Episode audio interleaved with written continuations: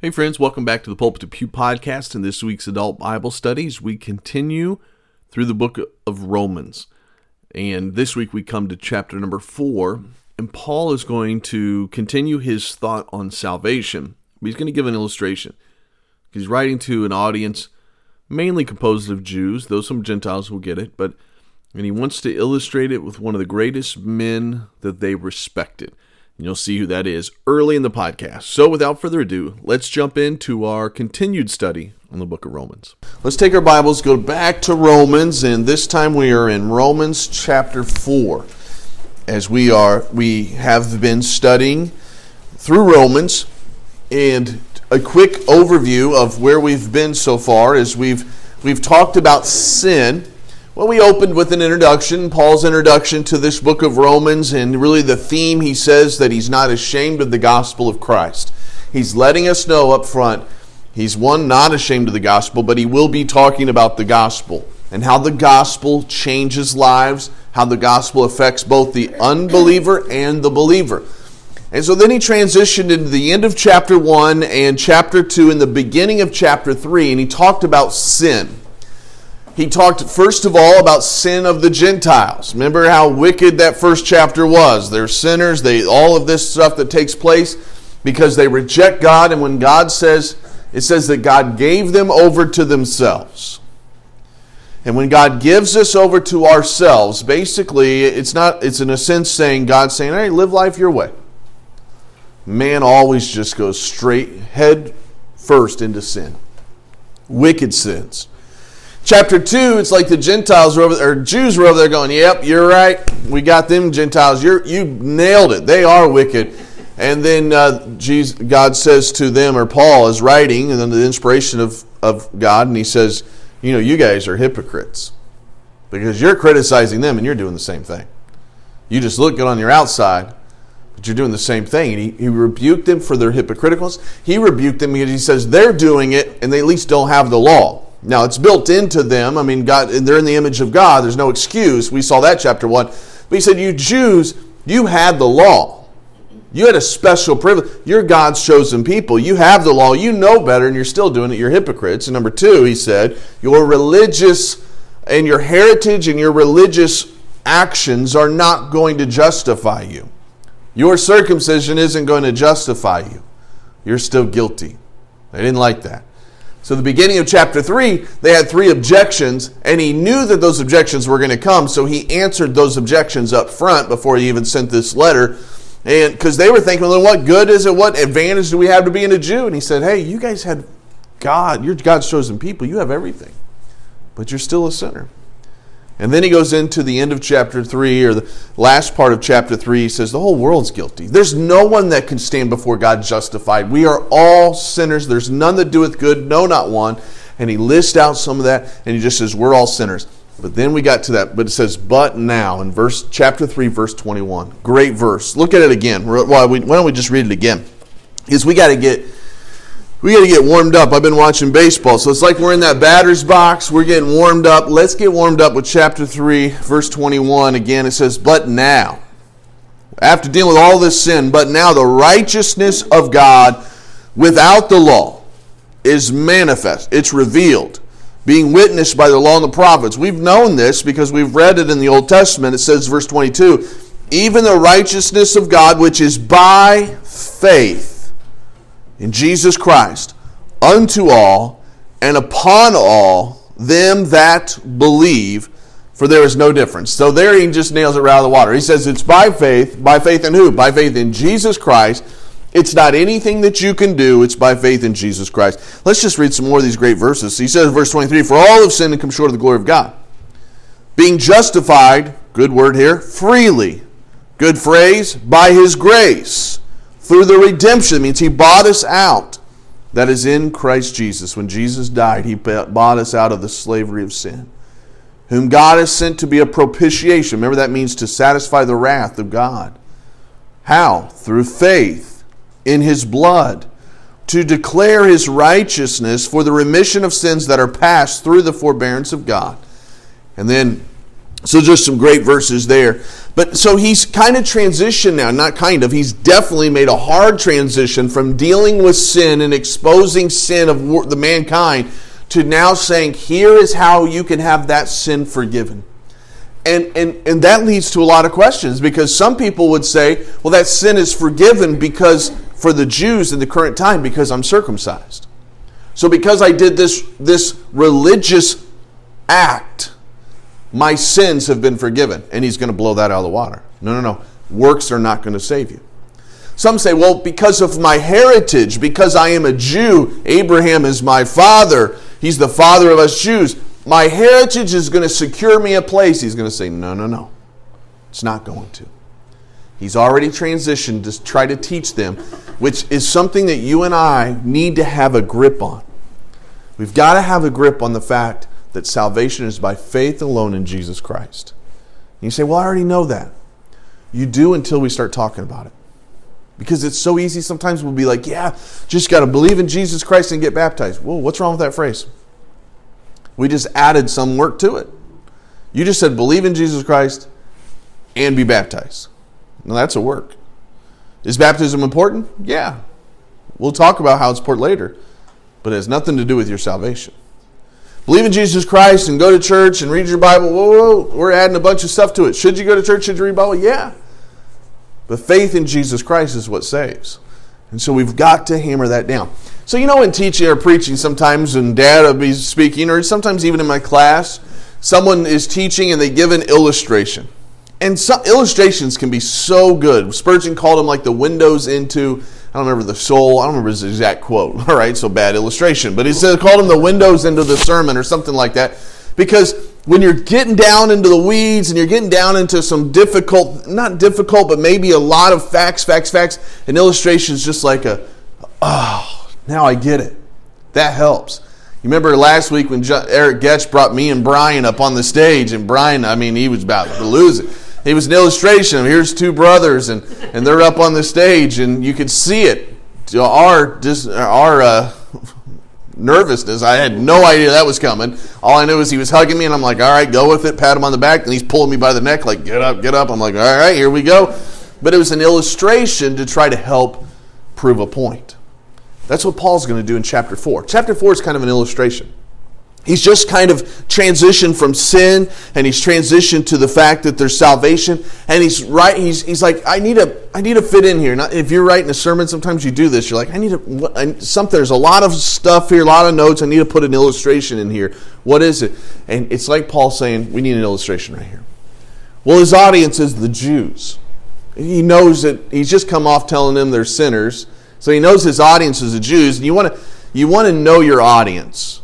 Like if you're out there preaching a message, like let me give you an illustration about how the Taliban works, and none of you guys are Taliban, it's going to probably fall short. But if I were to give an illustration about something that we would all understand, baseball or something that we all kind of understand, now we're all like, all right, I kind of understand how that goes, even if you're not a sports person. So if you're a Paul and you're writing to Jews, who do you think would be a good person to use as an illustration? Well, Abraham. Because Abraham is known as the father of the Jews. Abraham received the promise that he was going to have a great seed, a great nation after him. He received the promise of the land. Abraham, you remember when Jesus tried to say that he was before and above Abraham? What did they do in the, in the New Testament? They picked up stones and wanted to kill Jesus. They said, You don't touch Abraham. Don't talk about Abraham because he's our father of our nation, Jews. And so Paul says, what better person to use as an illustration? I want to illustrate that salvation is by faith. Let's talk about Abraham. And so that's what he does. Look at chapter 4, verse 1. He says, What shall we say then that Abraham, our father, as pertaining to the flesh hath found? Now, this is going to get their attention. He goes, He just said salvation is by faith alone. He goes, Well, what about Abraham? How did Abraham get saved? How was Abraham become a child of God. That's going to get everybody's attention because you better be careful, Paul, what you say here now. And he says, verse 2 For if Abraham were justified by works, he hath whereof to glory, but not before God. He said if he if Abraham is justified, if he's declared righteous, I illustrated that at this door for some reason. I just kind of move and I remember where I was when I said stuff. But I was justifying entering into heaven. We have to be justified. And so if Abraham has something that's going to justify him or allow him access into heaven, he says, and if it's of works, then he could glory in that. If any of us could. Imagine just walking around heaven going, Yeah, I got here because I was pretty good on this earth. Yeah, I was actually pretty amazing. Did you hear about my stories? Have you read the scrolls about how good I was on earth? I helped this old lady across the road. I donated money to this church. I mean, I was pretty good. I put up with Ryan as Ryan as a friend, Aaron as a brother-in-law. I mean, I earned myself some credit on this earth. Doesn't matter. He says if Abraham had some works that he was going off of, then yeah, he would have something to glory in, but but not before God, because he does have good works, but that's not what got in there. Verse 3 For what saith the Scripture? What a great answer. What a great thing to write. He says, What saith the Scripture? It's like us today saying, Well, what's the Bible say? And, and so he says, So what saith the Scripture? And he's going to quote a verse that I'll go back and read to you in a minute, but he says, What saith the Scripture? Abraham believed God, and it was counted unto him for righteousness. Now, he was quoting Genesis chapter 15, verse 6, which I have marked, and I will go back there. Genesis 15, 6 was when Abraham was Abram. At this time, his name hadn't been changed, but Abraham was his name had been changed. His name hadn't been changed. I got stuck on that because I was thinking about a funny story. So let me just say it so I don't get stuck. You guys remember Chase? Chase works with me. He got saved, and uh, he goes to another church now. But he he was saved. I led him to the Lord, and he was reading through his Bible, and he kept reading Abram, Abram, Abram, and he didn't know anything. And then all of a sudden, it was Abraham. He come into work one day, and he's like, "Man." I'm lost. Like, where are you lost? He goes, this guy like Abram, and then all of a sudden it's Abraham. Are those like the H A M silent or something? Or where did it come from? Why is it like, am I reading this wrong? Did they spell it wrong? He was so confused on the change, all right? Well, God did change his name. He must have missed that part. But his name right now is Abram. And every time I see that now, I think about Chase so confused in my office saying, what happened? Are, am I supposed to, those supposed to be silent letters or what is it that's going on? But in, in chapter 15, verse 6, it says, And he believed the Lord after he'd been given this promise that you're going to have a child and a great nation is going to come from this child and everyone's going to be blessed. The world will be through this, your heritage. He says he believed the Lord and he counted it to him for righteousness. That's what he is quoting, what Paul is quoting over here in, in this passage. And he's that word counted is important. And I, I have some things down here in the notes that I want to say to you.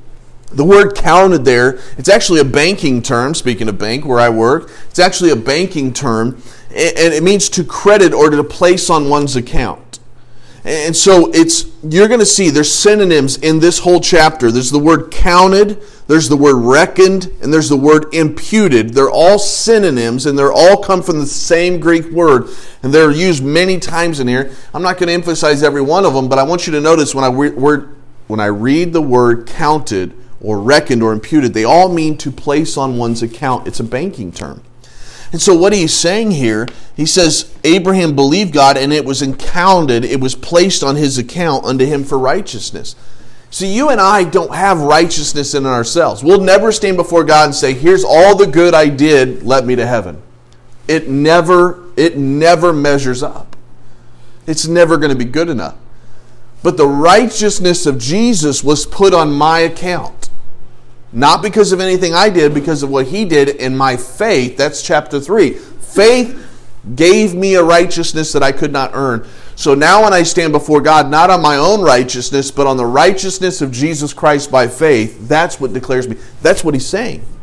The righteousness of God got put on Abraham's account, counted unto him. It was placed on his account, banking term, because of his faith. He believed. That's what he's saying. He's using that illustration for them. And then read on down, he says, verse 4 Now to him that worketh is the reward, but not reckoned of grace, but of debt. Let me give an illustration again. Let me use my work. Imagine this last Friday I got paid. So imagine last Friday, Gary Neese, the president of the bank, says, Brad, I want you in my office. I'm like, all right. So I sit down. He says, Brad, I want you to know you've been doing an amazing job at this bank. I'm like, all right, yeah, thanks, appreciate it. Keep it down a little bit. Keep it down a little bit. He's like, you've been actually doing a just amazing job, phenomenal job. One of the top retail loan officers, especially better than Ashley Burns. I mean, that's Matthew's sister, Ashley Langdon. Better than her. I mean, you're just knocking it out of the park. You're just knocking it. Come on now. You're just doing a great job. You're just, uh, I mean, I, I, just, I wanted to do something special for you. And I'm like, all right, all right, I like this. Being president wants to do something special. And he's like, I just, I don't know how to. I just, I, I want to do so much for you because you've just been amazing, but here you go. And he hands me something. I go, what's this? He goes, it's your paycheck. I'm like, hold on a second. This is Friday, right? Yeah, yeah. I was already going to get a paycheck. Well, yeah, I know. So where's the special part? When I open, I open it up, I look, and and it in the little memo line. Usually, when they say you're getting a bonus or something's in the memo line, it doesn't say anything, and it's actually what I already expected I was going to be getting. And I said, "Hey, Gary, I, remember when you said I did all that amazing stuff, better than Ashley Burns and all that other stuff? Yeah, yeah, yeah. remember that. What did I get? Oh, it's just your paycheck. You can do that in the contacts app. Thank you, Siri. Siri. Siri always comes in at the right time. I was like, Gary's speaking to me in a woman's voice. So he just gave me what I've already earned. I already earned that. I worked Monday to Friday and Monday to Friday. I already earned that. You're not giving me anything special. You're giving me what I worked for. And that's what he's saying in verse 4. He says, Now to him that worketh is the reward. When you work, you expect to get paid. That's part of it. And, so, unto him that worketh is reward, not reckoned of grace. There was no grace, what Gary was just doing for me there in my made up story. That wasn't grace. He had a debt. I worked and I earned it. They paid me. That was it. He said it was going to be something special. And so that's the idea there of verse 4. But then verse 5 says, But to him that worketh not, but believeth on him that justifieth the ungodly, his faith is counted, there's that word again, for righteousness.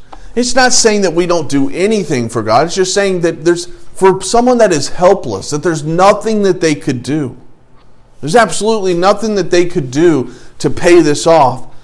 And God does it, and He counts it unto them for righteousness. He does something on behalf of them. That's grace.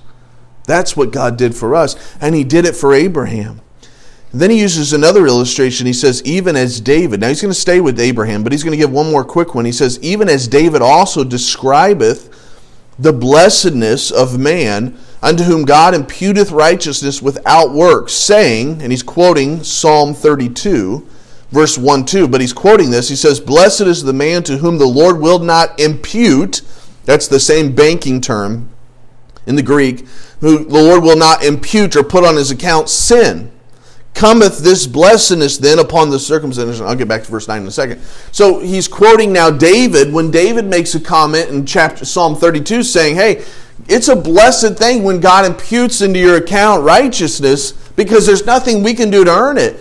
And it's also a blessing when God does not put on our account all the sin that we deserve. Because if we think about our lives and our sinfulness, we deserve, we've earned that paycheck, all the consequences that come for sin. That reminds me of that verse we'll get to in several weeks. For the wages of sin is death. Boy, I deserve death because I've earned it. I've worked myself towards earning death in sin. But God doesn't impute my, the sin on my account when I've by faith have received Jesus Christ. By faith have received his righteousness. He has he's paid for that sin. And so he, he's starting out this chapter by looking at an illustration of Abraham and, and David and talking about how it's by faith that you receive that onto your account, that banking term, it was counted or imputed on your account, not by anything else. But now he's going to transition and show them it's not by your circumcision, which they were proud of, and he's going to prove it in the Bible. That's what I love about Paul. He's using Bible to prove Bible, which is what we try to do today. And so here's what he says, verse 9. He says, Cometh this blessedness, this salvation, then, upon the circumcision only. Now, I've told you guys in the previous studies, when he refers to someone as the circumcision, what people is he talking about? The Jews. The uncircumcised are the Gentiles. Okay, so that's what he's referring to there. So he says, verse 9, cometh this blessedness or salvation then upon the circumcision only, Jews, or upon the uncircumcised also, the Gentiles. Is it for everybody? For we say that faith was reckoned to Abraham for righteousness. That's what he just said. Faith was placed on his account because of righteousness that he could not earn. Then he says, How was it then reckoned? How was it imputed? How did it get there? When he was in circumcision or in uncircumcision? Not in circumcision, but in uncircumcision. Now, a lot of words there, but let me explain it. So, he knows that he's dealing with an audience that's going to be sitting there saying, Yeah, he's got this righteousness, but he did something. He's, he, he was circumcised, and that's what earned him this. And they show. And what he is doing is he's bringing this memory back to them, and he's saying, Do you realize that he was declared righteous by God in the verses that I read before he ever got circumcised?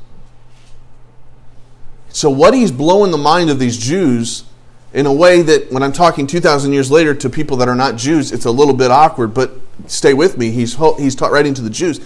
He's saying, hey guys, you put so much emphasis on your circumcision, but Abraham was declared righteous in the verses that I quoted before he ever got circumcised. He was considered to you guys a Gentile then. He had no circumcision. He didn't get circumcised till like 15 years later. And so you guys are all walking around boasting about your circumcision getting you to this, this position of righteousness before God. And the one that you look up to wasn't even circumcised when he was declared righteous by God.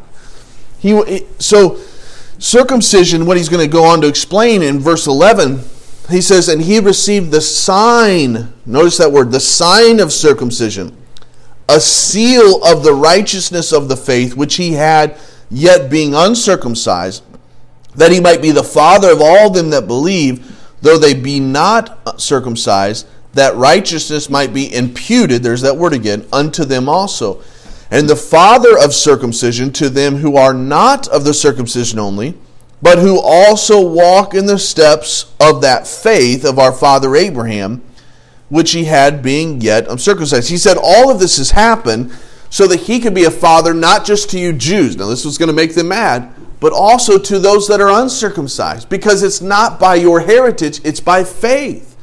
And that's why Rahab could be entered into the family of God. She wasn't a, a, a Gentile, or she, excuse me, she wasn't a Jew, but she was welcome in. That's why Ruth could come in as a Moabite woman, because she came in by faith. It's not by circumcision and it's not by the law. Now, let me say this. Today, he said what happened back then is that circumcision was a picture, was a seal of what had already happened into his life years ago. What do we do in our modern day time as something that is a picture of what happened to us? It's baptism. Now, the word seal, though, we are sealed something different. We're not sealed with an act, we're sealed by the Holy Spirit of promise. Ephesians tells us in Ephesians chapter 4 says that whereby when we were saved, we were sealed, chapter 3, excuse me, we were sealed by the Holy Spirit of promise. So you and I are sealed by the Holy Spirit. But when we get baptized, and we've seen some people get baptized, when you get baptized, you are what's happening is you are showing everybody that I am a child of God. You're not going in there to wash away your sins. That water is not doing anything about washing away any sins. But what is happening is you're saying, I'm identifying with the death, burial, and resurrection of Jesus Christ. What you're saying is, I'm showing everybody that I identify with Jesus Christ. And that's what really this circumcision was for them. It was showing everybody I'm a Jew. Sealing, now hopefully not showing everybody, but uh, anyways, it's a side thing. But it was telling everybody that I am with, I'm a Jew. It's who I am. I identify with Abraham. Well, baptism is a way of saying I identify with Jesus Christ, just like wearing a jersey, of saying I'm identifying with this team. Same deal. That's what we do today. So today we don't get caught up in the circumcision or uncircumcision. Today, though, we get caught up in faith in Jesus Christ, and then don't be ashamed of that. Get baptized, showing everybody that you identify with Jesus Christ. So, it's not by circumcision. Verses 13 through 15 show it's not by the law. He says, For the promise that he should be an heir of the world was not to Abraham or to his seed through the law, but through the righteousness of faith.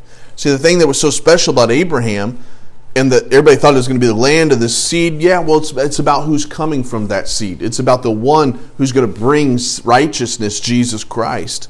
It says, For if they which are of the law are heirs of faith is made void. Or let me read that right because I turned the page. For if they which are of the law be heirs, faith is made void. So if you just inherit salvation because you're a Jew, well, then faith is made void. And the promise made of none effect. Because the law worketh wrath. For whether it no no law is, there is no transgression. See, the purpose of the law, the purpose of the Ten Commandments, the purpose of the law, Galatians tells us, is just to show us that we're sinners. If I were to put the Ten Commandments up here and go down through them and try to examine someone's life, now we wouldn't do this, but if I were to put, let's say I put Chris Chris on the stand, I say, hey Chris, in front of everybody, let's just go through these Ten Commandments. Tell me which ones you've broken, all right? And we start going down through them. It's going to get a little uncomfortable, but it's we just go through it. All it's going to do is show Chris, and then Chris say, "Hey, Brad, why don't we put you on a stand? Let's go down through these, and you got to answer them honestly. You got a truth serum, and you got to answer them honestly. All right." He comes down through those. You know what it's going to be about if we put everybody on the stand? We're all guilty. So the law it reveals our sin but it doesn't show us what to do. It just says, hey, you're a sinner.